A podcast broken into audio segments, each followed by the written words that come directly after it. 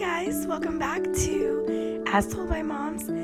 I know that my voice sounds crazy right now, but um, I want to welcome you guys back. Normally, I don't sound like this. I'm going to do my best to kind of push through, but um, we're really, really excited to be back with episode four today. And I just want to go ahead and jump right in. So, welcome back, and let's get to it. Episode four, baby. Here we are. I have an amazing special guest here I was really, really excited when the topic of this conversation came up. So I want her to introduce herself. Unless you want me to introduce you, let me know. Um, but I'm just grateful to be able to be here and have this conversation with her. Um, I lost my voice two days ago, and I was like, oh my gosh, like we're supposed to record. And I was like, you know what? I'm gonna do it. I'm gonna do it anyway. Put it on my Instagram and I was like, guys, please pray for me because honestly, like this conversation is too important.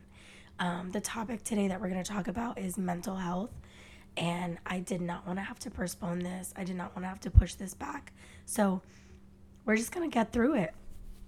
My voice is gonna be crazy, but I feel like aside from that, what we're gonna talk about is truly, truly valuable. So um, without further ado, if you can introduce yourself, tell them your name, who you are, uh, and give me like 30 seconds to tell a little bit about you. Okay, first of all, I really hate icebreakers, so this is just really unfortunate. Um, however, my name is Lauren Rodriguez Flores. It's very long, um, but I am Stephanie's youngest sister. I'm 27 years old. I live in Orlando, Florida. I am married to my high school sweetheart. Juan. We will be together for 10 years this October. Oh my gosh, so cute. Uh, thanks. And we have um, two dogs. They're corgis, Ellie and Eli. And that's basically it. What do you do for work professionally?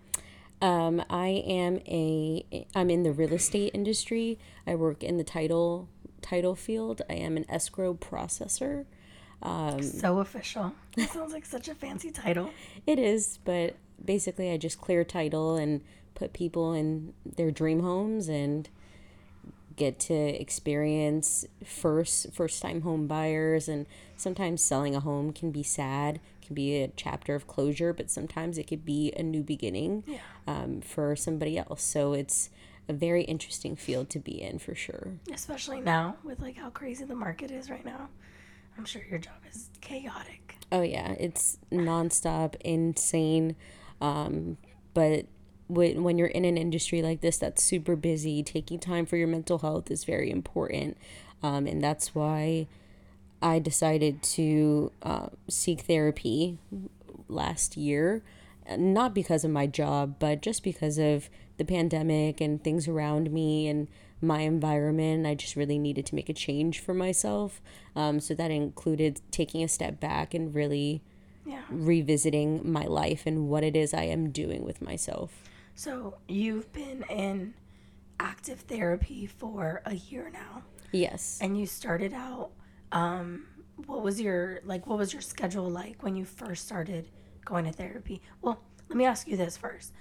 What was the moment that you had with yourself that you said I need to talk to someone more than my husband, more than my sister, more than my best friend, more than my cousin like what was that moment for you? What did that look like when you said, I need to talk to a professional for this process?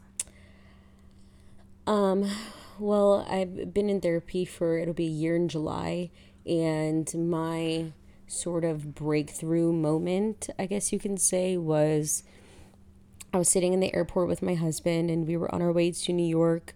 And during the summertime last year, I just remember it being like very hard to get out of bed. Like I was just very tired and exhausted and just waking up every day was a challenge for me. Yeah. And um you know, at that time I didn't have a lot of work-life balance and so I would go to work, bust my butt, eight eight plus hours a day, so work my normal schedule, and sometimes I would take my laptop home, work an additional two to three hours, so it would become an, an 11, 12 hour day sometimes, and I would wake up in the morning and do it all over again.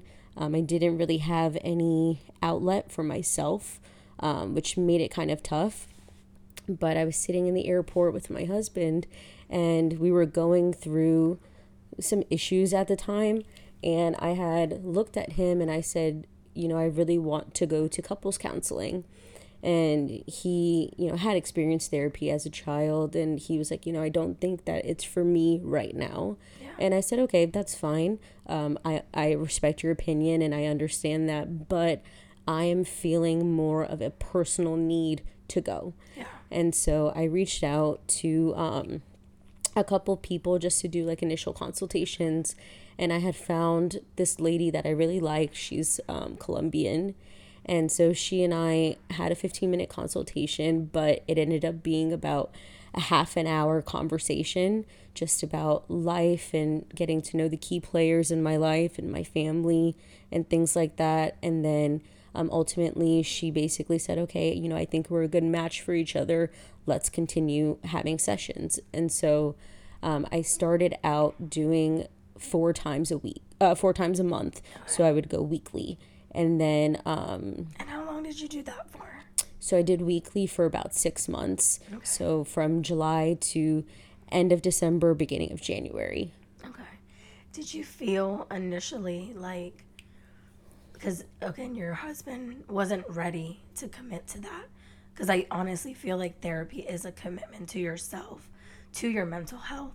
And so with him not being ready to make that commitment um, did it deter you at all from wanting to still pursue this? Or did you just say, like, you know what, in his own time, he'll process that and then I'll just, you know, invest in myself for now?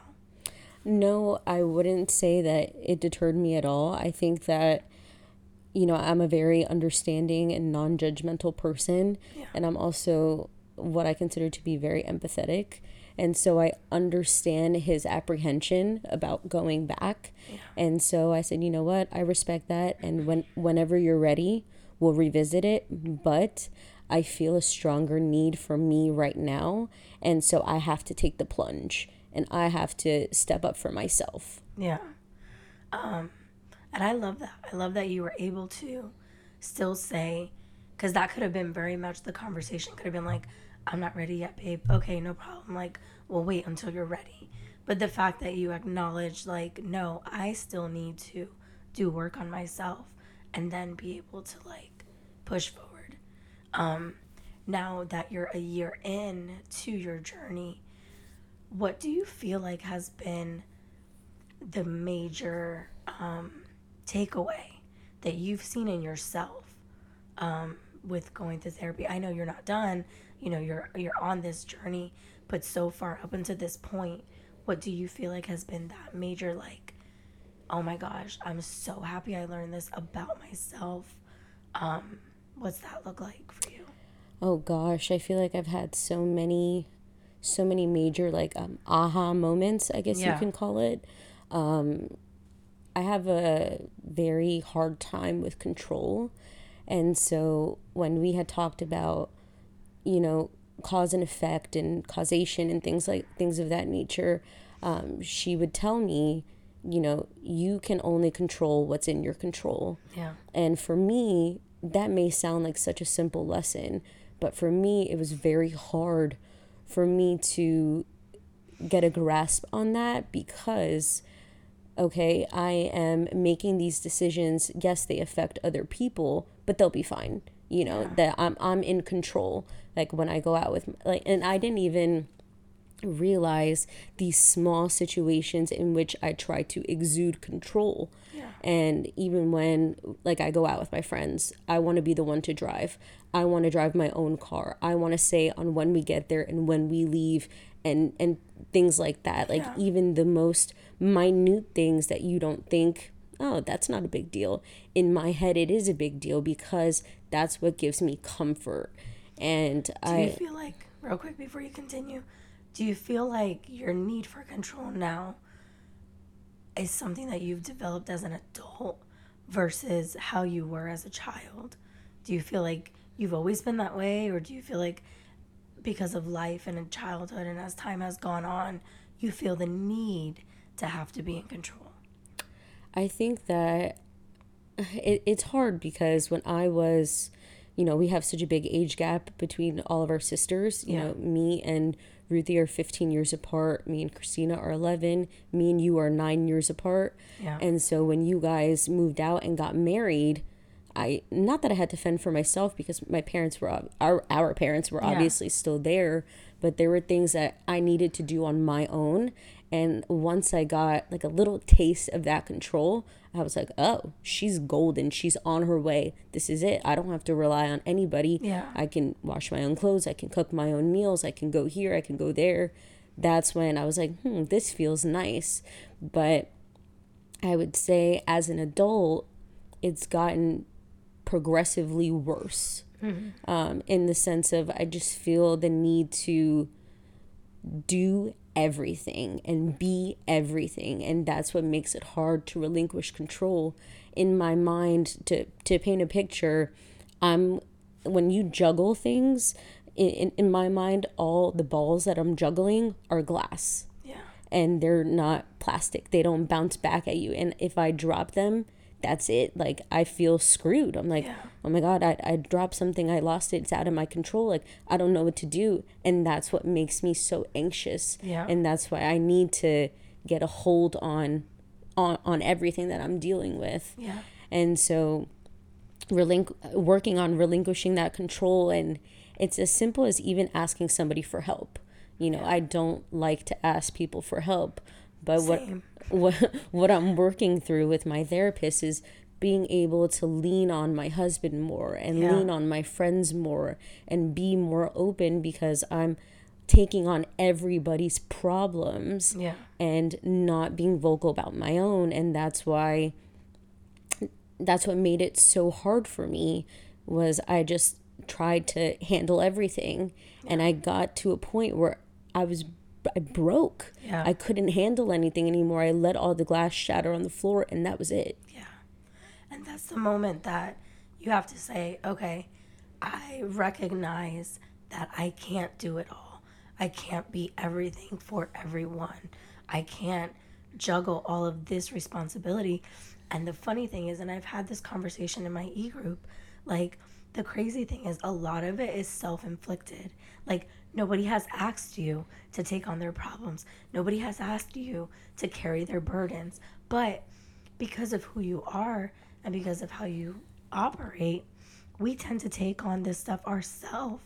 And we were talking about that because we're like, man, like, we're the only ones that put this stress on ourselves. Like, nobody else is, is asking us to be this person for them. Yes, there are people in your life sometimes that will come in and, and they do suck the energy from you and they are very, very draining.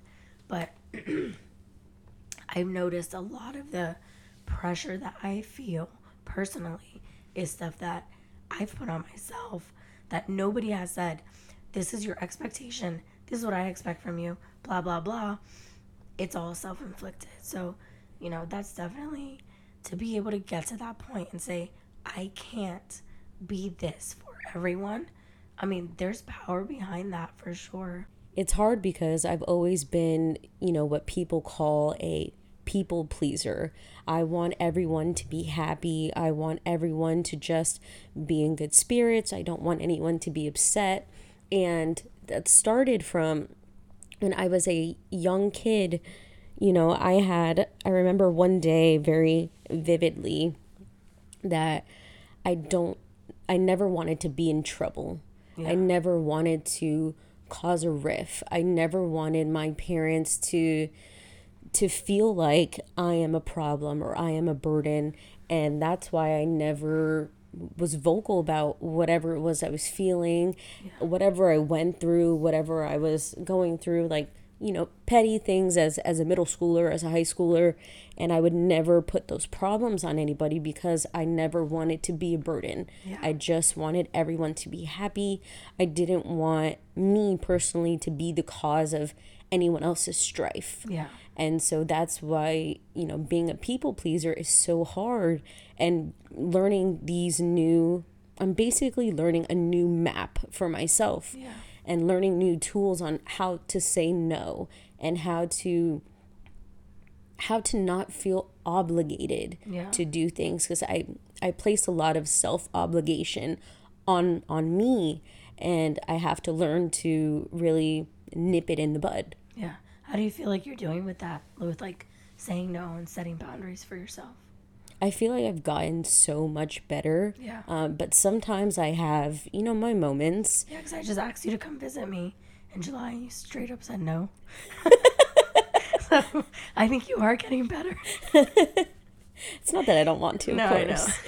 but you know, I have to I have to be realistic. Yeah. You know, there were times where like when when mom worked for the airlines and I was flying for free that I would take every opportunity to go and visit you, even if it meant getting on a flight at three o'clock in the morning for Jackson's birthday party. You know, Yeah. I felt obligated but not not in a sense that I didn't want to because of course those are core memories I want to be there Yeah. but on the flip side of the coin I also felt a sense of obligation like okay I'm not showing up for my family like Yeah. how, what does that say about me what does that say about my character and I'm not that person at all you know my family is is number 1 and so the obligations and my loyalty really are one of the hardest characters to nav- characteristics to navigate for myself. Yeah. What are what are some helpful tips that you feel like in therapy in your process that you've um, been able to to apply for someone who does struggle with that? You know, somebody who does say, "Man, I I I feel like there's a, a gray area between my obligations and stuff." was something that you've done for yourself that's been helpful to navigate that process?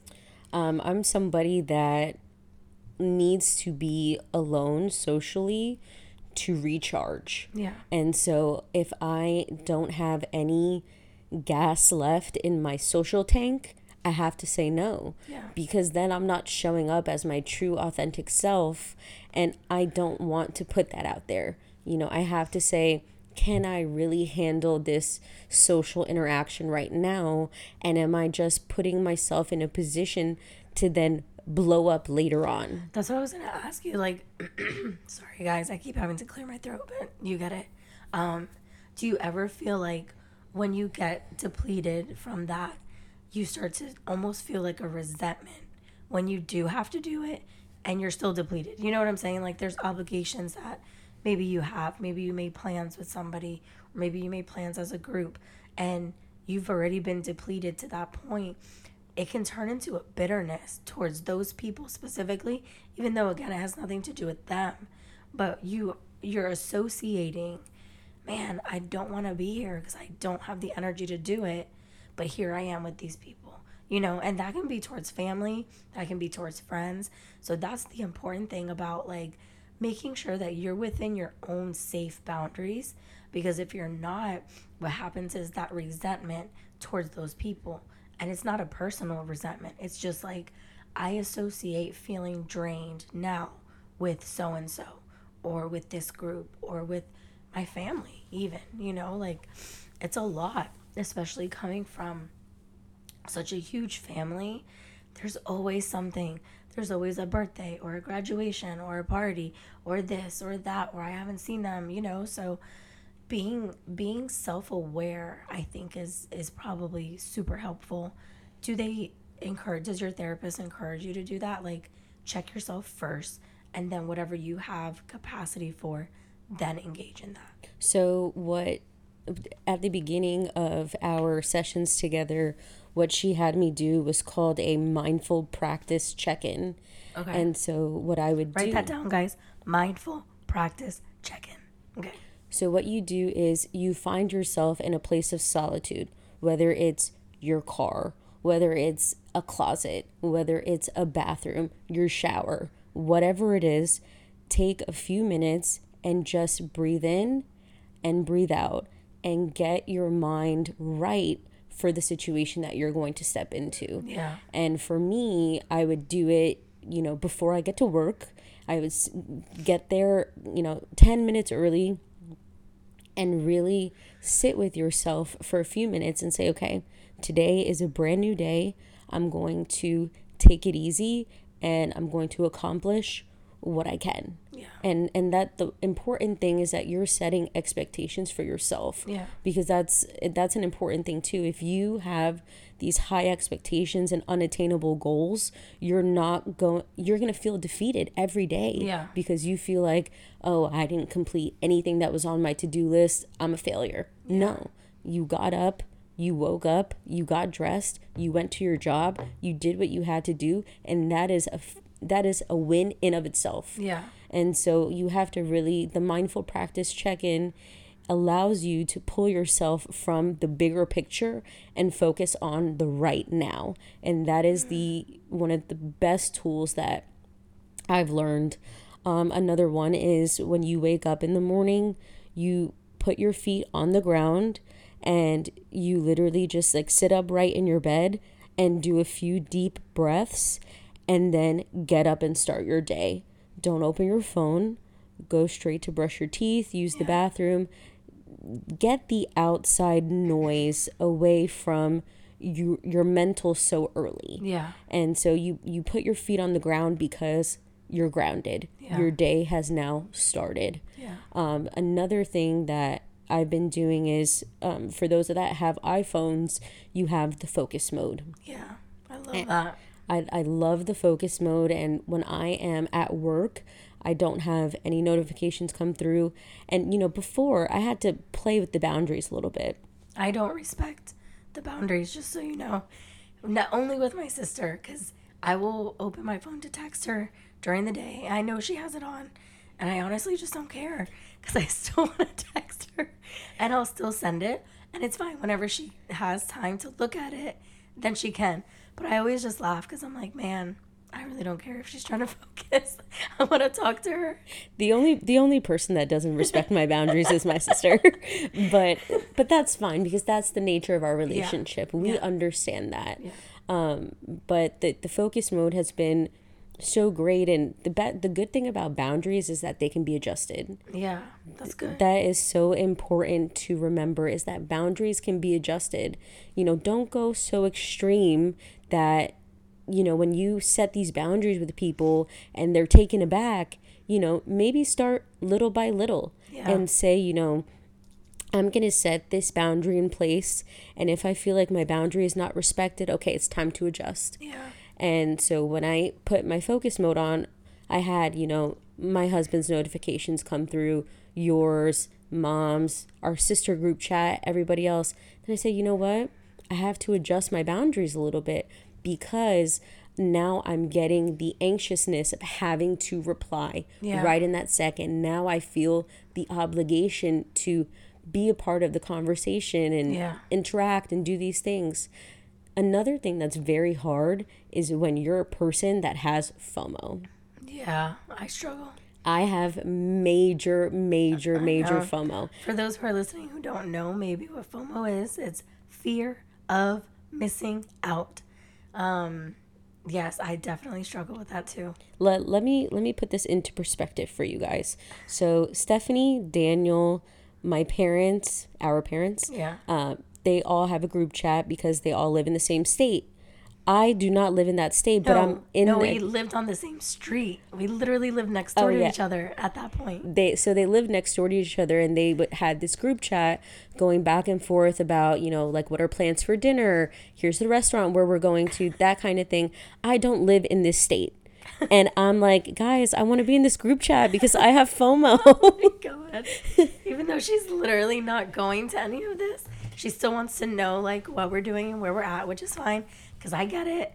My sister lives here with my cousin and my other sisters, and they do family day and blah blah blah. And I'm like, nobody cares about your family day because I'm not there to enjoy it. So we each have our things, but yeah, I think that the fear of missing out does sometimes mess with your boundaries because sometimes you're willing to say, you know what, I know I set this for myself, but I'm going to go ahead and cross it myself, you know? So I think that that is also something that you want to be aware of and self aware.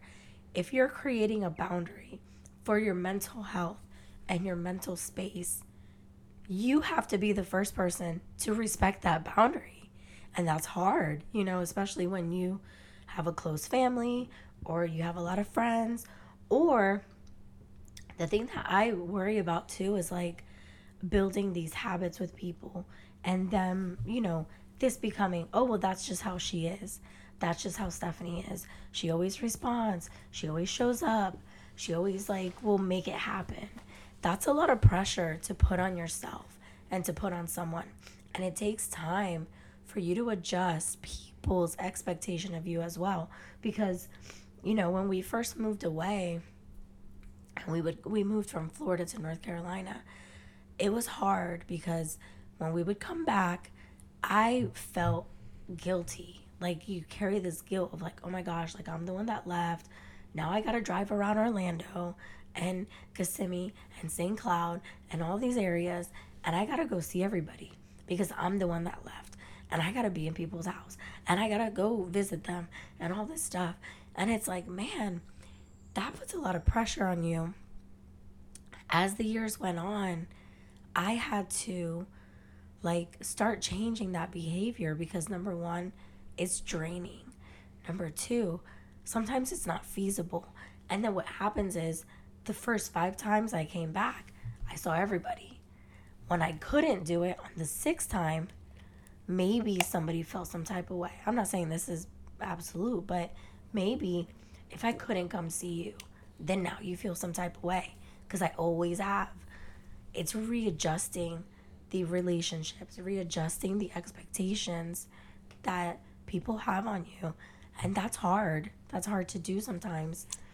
Um, what are what do you feel like is a boundary that you have had to adjust or change? So it's it's funny because um, I our dad always says some things about having a small circle. And so in his circle, it's just his daughters and his wife. And, you know, I never understood that until now as an adult. I have a husband who is like the mayor and he's friends with everybody. He literally is. and I am just like, you have too many friends for me to like really deal with. And as an adult approaching new friendships, mm. I tell I tell my the people that I become friends with, listen, here is my here is my outline for a friendship. I don't judge you. I'm an open book, but I will not text you every day. I will not call you every day. I'm yeah. not going to look for you all the time. If you want to get together, let me know. If I want to get together, I'll let you know. If you're available, cool. If I'm available, awesome. If I'm not and you're not, that's okay. I'll catch you on the flip side. Yeah. I have now set realistic expectations for my numerous friendships as an adult. Yeah. I have this one friend. Um, I've been friends with her since 2017. We used to work together at the state attorney's office. And I told her you know when we first started being friends she's a f- she's quite a few years older than me she's 32 and i'm 27 um, obviously it was you know we were younger back then but she and i have one of the best friendships because we have a level of understanding yeah. that listen when you have an event i'll be there yeah. when i have an event you you'll be there and yeah. if you can't, then you can't. But that doesn't diminish the power of our friendship. Sure. And that's what's so important. And that's one of the one of the number one lessons in boundaries that I've had to execute. And even, you know, friends that I had been close with for years, I, you know, had to tell them and say, listen, there are days where I just can't do it. There are days where I just don't want to show up. And guess what? you know, I my FOMO may supersede all of that, but at the end of the day, if my mental tank is not filled, I can't be the friend that you want me to be. Yeah. I can't be the wife that I need to be. I can't be the daughter that I need to be or the sister. Yeah. I need to put myself first. And that was one of the hardest boundaries I've ever had to change because I was always doing everything for everyone. And it you know goes back and ties in with the people pleasing. But i feel like if you set your expectations realistic ones you know i I, I tell my clients this i don't want to overpromise and underdeliver. Yeah. And i really take that into life You know, if I am not 100%, I can't give my 100%. And I don't want to give you 85%. Yeah. I don't want to give you 90%. I want to be there 100% mentally there and engaged because why am I not going to be engaged and I'm letting life pass me by? Yeah. If I'm not, you know, fully in tune with my situation or my surroundings, that's how you miss out on memories. That's how you miss out on moments. And it's funny because your husband says something that rings so true. And when he's engaged, he says, These are the moments that I live for. Yeah.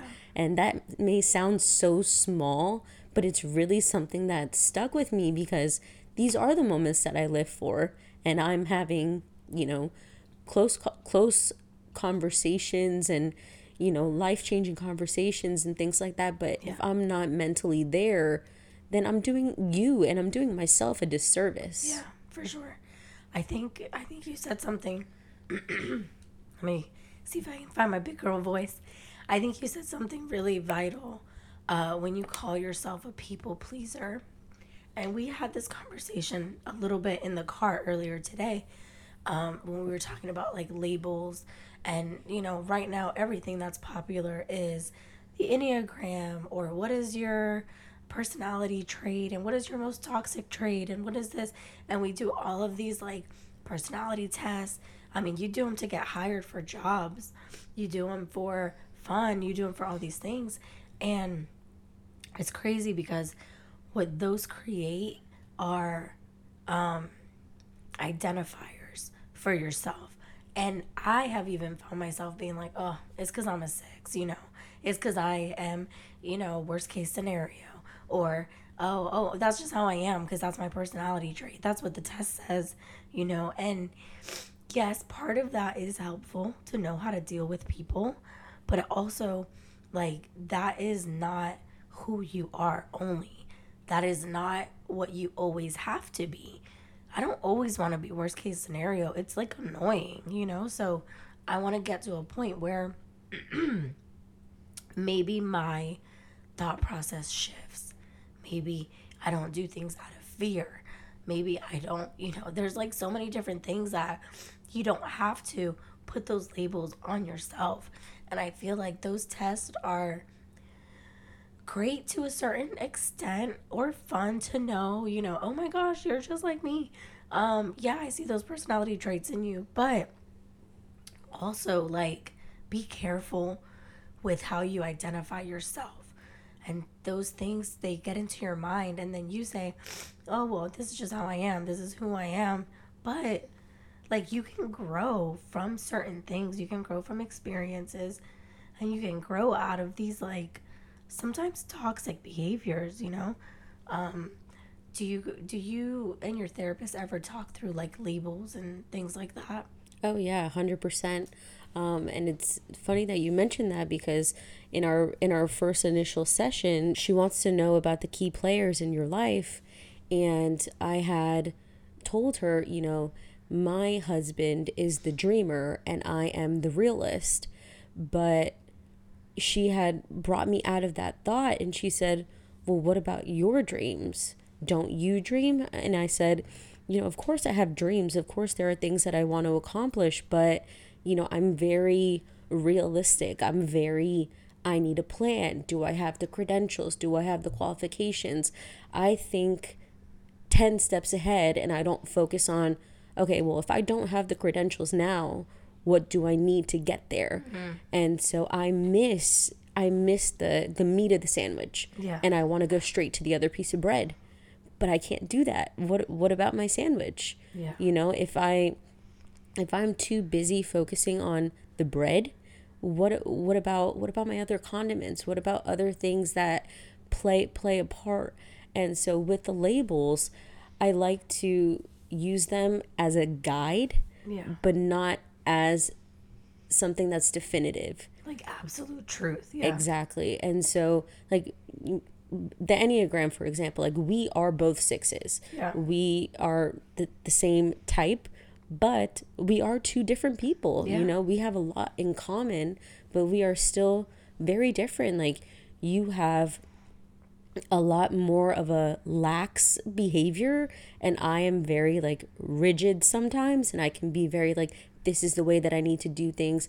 I don't want to I don't want to go out of that scope. This yeah. is how I know how to do it. And you're like, "Well, maybe there are some other avenues that we can we can try." I'm like, "No, no, no, but this is proven to be more successful yeah. or whatever, you know?" And so you we balance each other out in that sort of sense, but being a 6, you know, you crave security and you may be more fearless than I am, you know? And there are certain things that you're willing to take the plunge on, like moving to a different state yeah. and things like that. Like, I, you know, I am a very comfort person.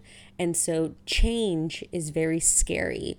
And so that's why, you know, she, my therapist and I have worked really hard to surpass any label that I've put on myself. You know, I'm an overthinker. I'm I'm anxiety ridden or I have, you know, control issues. Those are things that don't define me. Those yeah. are things that can be changed. And that goes back to the scope of control. Nobody else can change those things for me except myself. Yeah. And so the the thing about mental health is that you have to retrain your mind yeah. to really make those changes. Yeah. I think, you know, I think you said it perfectly when you said retraining your mind for the labels that you've put on yourself.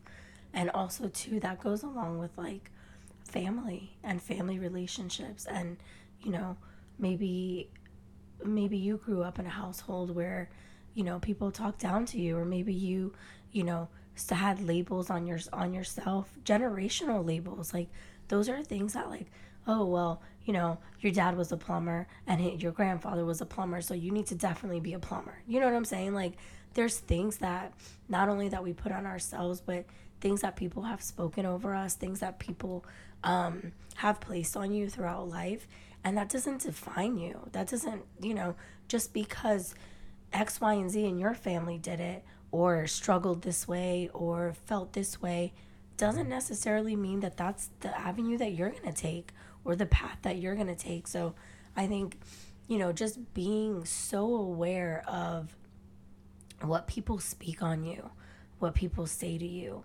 and receiving that or not. Like, there's no reason if somebody comes to you and is like, oh my God, Lauren, you're like so anxious all the time. Like, no, I don't receive that for myself. I'm not anxious. I'm aware or whatever. And and flipping that to yourself because the po- most powerful voice that we hear the most is ourself. Like, yeah, you can talk to your husband and yeah, you can talk to your friends and your family, but throughout the day, the only person that's talking to you nonstop is yourself.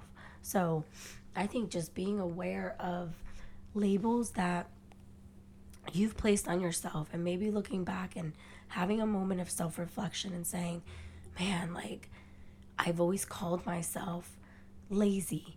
I've always called myself anxious. I've always called myself dumb. Like, those are things that you're gonna have to now go back and be like, no, I'm not lazy. I'm tired right now. Maybe, yes, but I can be active. I can be an achiever. I can be, you know, something different. And I think that that's really important to understand and speak to yourself those things. Um, do you um, do any type of like affirmations? Like, does your therapist talk about affirmations? Because I feel like that is super, super powerful for sure. Um, what's your experience with that? Um, my my experience with affirmations is that they're good to and this is just my personal opinion they're mm-hmm. they're good to a certain extent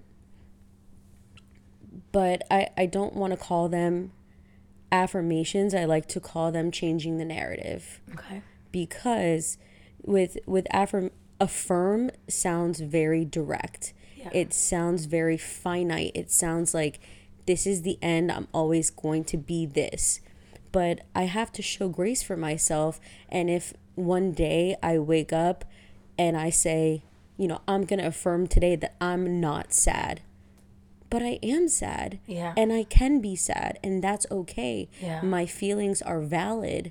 But what's important is that if you are feeling this one thing, you don't stay there. Yeah. You change the narrative. And so that's why I like affirmations for, you know, certain powerful things. Um, but in, in daily practice, no, I don't use them just because I focus more on the validity of my feelings Yeah. than I do my affirmations.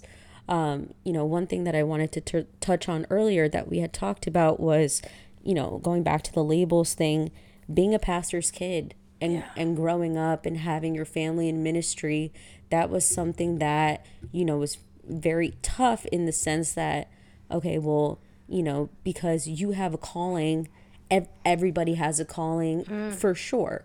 But, you know, because your dad is a pastor, you need to be in the church. You need to do this. You need to do that. And it's it's kind of funny, but like it goes back to I kind of reference it with like the movie Encanto.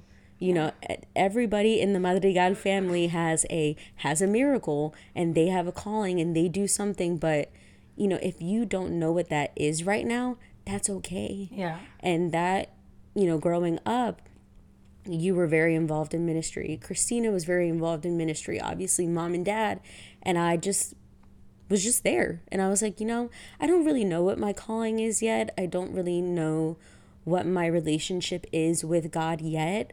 But I, you know, felt like, oh my God, my family's in ministry. Like I'm on display. I need to make sure I am picture perfect. Nothing's wrong. I'm always at youth group. I'm the pastor's daughter. I have to be there. And like, even now, that label of being a PK, being a pastor's kid, like, I have, you know, both positive connotations and negative connotations with Yeah. it because it very much shaped the way that I view myself. And, you know, there were, you know, members of the church that would say things about our family, and I would be like, I don't know if I believe them or not because some days it, it feels true. Yeah. And some days it doesn't, you know? And going back to just changing the narrative. Yes, my dad was a pastor. Yes, I was a pastor's kid. Yes, I have my own relationship with Christ. Yeah. Yes, I am making my own way. And that's like, you know, especially when we come from such a big family, you see that your other siblings are doing all of these things and you you try to follow suit and you try to be on that level, but really it's okay to have a different path than everybody else. Yeah. Um, and that was something that was very hard for me um, because we have such a big age gap. I always felt this rush to have to grow up, this rush to have to be married with kids and have a house and do all of these things when realistically, I'm so much younger than you guys For sure. and I wanted my life to be complete and married with babies by the time I was 23, just like everybody else. No, that's not Don't do it. that. that's not very realistic. Yeah. And you know, I've been. That's another thing that I, my therapist and I have been working on is patience Yeah. and having patience for myself and having patience for other people you know and in every situation going back to control like i can't control it i have to have patience and so that's that's the the kind of way that my brain functions when it comes to these certain things like i have to constantly change the narrative and keep myself in check for sure Yeah. Um, but I think that, you know, going back to your question, no, I don't use affirmations. I do like to have a quote or some sort of graphic, a mantra Yeah. to to live by. Um, and mine is it's o- it's okay to not be okay. It's very easy. It's very simple, and I just tell myself it's okay to not be okay. As long as you don't stay there, that's it. That's all that matters. As long as you get out of your slump, whatever it is you have to do to really pull yourself out of that dark space, do it Yeah. whether it's you know just walking an inch or walking a mile or running a 5k whatever you need to do get yourself out of that situation. Yeah. Do you feel like um, do you feel like there's a stigma around uh, mental health and therapy? We are Hispanic, we're Puerto Rican, um, we have a little bit of Italian too, but do you feel like there is a stigma in the Hispanic community, um, specifically with mental health and therapy and things like that? Did, did, did you feel that at all? Um, I would say, yeah, definitely. I mean, there's there's a stigma around mental health in general, and it's just hard to navigate that. But when you throw in ethnicity and culture on top of that, you know, Hispanic women are bred to focus on the house, focus on the kids, focus on their husband, and that's it. You know, nowhere in there does it say anything about you. Yeah. Nowhere is there any individuality. And I think that mental health is personal. And so that's why, you know, the stigma of getting help, you know, Latinos don't need help. We can do everything on our own. We're self-made. We're here. No. Every everybody needs help. Yeah. You know, whether whether you need it right now or whether you need it in the future, it's okay to ask for help, but especially in the in the Latino community, everybody wants to say that they they did it on their own they had no one else and, and it makes it very hard yeah. to to navigate that space um, you know and especially like for, for my husband like being a latino man you have to be very machismo yeah. you are you are the head of the house you know our you can't show any cracks exactly you can't show any cracks you can't show you know certain emotions Weakness. you you can't be too emotional. You can't be weak. You have to be a pillar for your family, for your community, for everybody that's looking at you.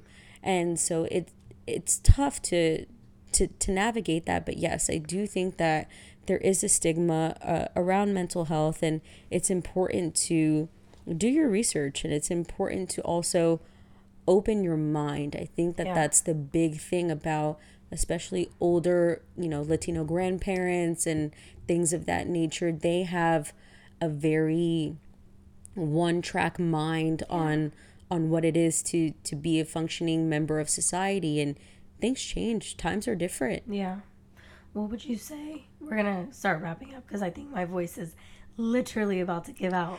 Um what would you say to end um to someone who maybe is like afraid to start this journey or afraid to ask for help, um, what would you tell them? I would say do it because your future self will thank you, your future spouse will thank you, and your future children will thank you. Um, one of the one of the big reasons why I wanted to go to therapy was because, you know, I do intend on on being a mom, and I have you know, certain things that I felt growing up that I don't want to project onto my kids. Yeah. And and same for my husband. And so, you know, I just wanted to show up to be a better person, not only for me, but for the other key people in my life. And so I would say, you know, you would do you would be doing yourself a disservice if you did not ask for help, if you did not seek help and you know, it, it doesn't have to be difficult. It's you really should talk to someone who's non-biased and who is a third party because you don't run the risk of ruining relationships with people that would be biased and people that would tell you, "Oh, you're right. That person's wrong." Yeah. You know, that kind of thing. But I will say that you know, asking for help and, and being in therapy is one of the best things that I've ever done. And I will I will continue to to go and even even when I have children, you know, I probably will continue to still see a therapist. You know, I do have um I am worried about things like postpartum depression and, yeah. and things like that. And I, you know, did explain that to my OBGYN actually. And she said, You already took the first step. Yeah. You're seeing somebody. Yeah. You have started the process you've started the the conversation and that that's really all it is you're starting the conversation you're you're taking that first step and if you don't know where to start research you know therapists in your area whether they they take insurance or whether they don't and you know everybody's financial situation is different um, yeah. but for me um, i have a an, an allowance budget and my therapy is included in my allowance because it's something that is important to me yeah. it's also something that gives me routine yeah. it's something that i look forward to every you know every other week that i have a session i'm like oh i can't wait to talk about this in, in therapy. And you know I, I really as i navigate and go through life i find myself i have a note on my phone that i have things that i want to talk about and so my therapist will also send me notes at the end of our session and I keep those to go back and say, okay, this is what I was feeling, you know, during this time. Let me revisit my, you know, my mindful practice. Let me do my breaths. Let me find a place of solitude and it's all about using all the tools in your toolbox consistently. Yeah. That is how, you know, that that is how things change if you have you know your tools and you use them to constantly fix things um, nothing will stay the same and everybody evolves constantly. Yeah i love that. Thank you for thank you for being vulnerable and talking about this topic. I know it's like super sensitive um, for people and for yourself and i appreciate you being on here to just kind of share what that looks like for you and i hope that you know anyone who's listening to this will be able to find the strength to take that step if they need help. Um, it's okay. It doesn't, you know, I think the first thing is like being aware and being honest enough with yourself and saying, like, you know what, regardless of what people say, regardless of what people think I should be feeling, I feel this way and I need help, you know. So I definitely am so grateful for you to taking the time to share your experience and um, if you're listening to this and you need resources or anything like that, don't hesitate to reach out to me um, through Instagram or email. If you have my number, you can text me, email me, doesn't matter. Um, my Instagram is at as told by moms, and I'll link it here, obviously. Um, but yeah, I just want to thank you for that conversation. I think it's helpful. I feel like um, this is going to be a blessing for people to go back and be able to really self reflect on where they are, what they're going through. And yeah, so don't forget to thank you. I appreciate you. Of course. Thanks for having me and and if if anybody wants to, you know, to chat or they don't know where to start or they they need some help navigating, um, Stephanie can put you in touch with me and I can let you know the avenues that I took and yeah. whether you want to, you know, go through no insurance or with insurance, you know, that's something obviously that's personal for you. But um, I will say that just be careful, you know, when you do research and what you read online, the internet can be oversaturated with things that really don't speak to you. And so if you if you do need help, um, just you know reach out. I'm always here, and it's okay to not be okay. Yeah, for sure. All right, guys. Thanks for tuning in. Thank you for pushing through and listening to this podcast, even though my voice sounds crazy. Um, I'm super grateful to be able to do this. And you can find us on Apple Music, Google Podcasts, Amazon Music, not Apple Music, Apple Podcasts, Google Podcasts, Spotify, and Amazon Music. So thanks for listening, guys. Take care.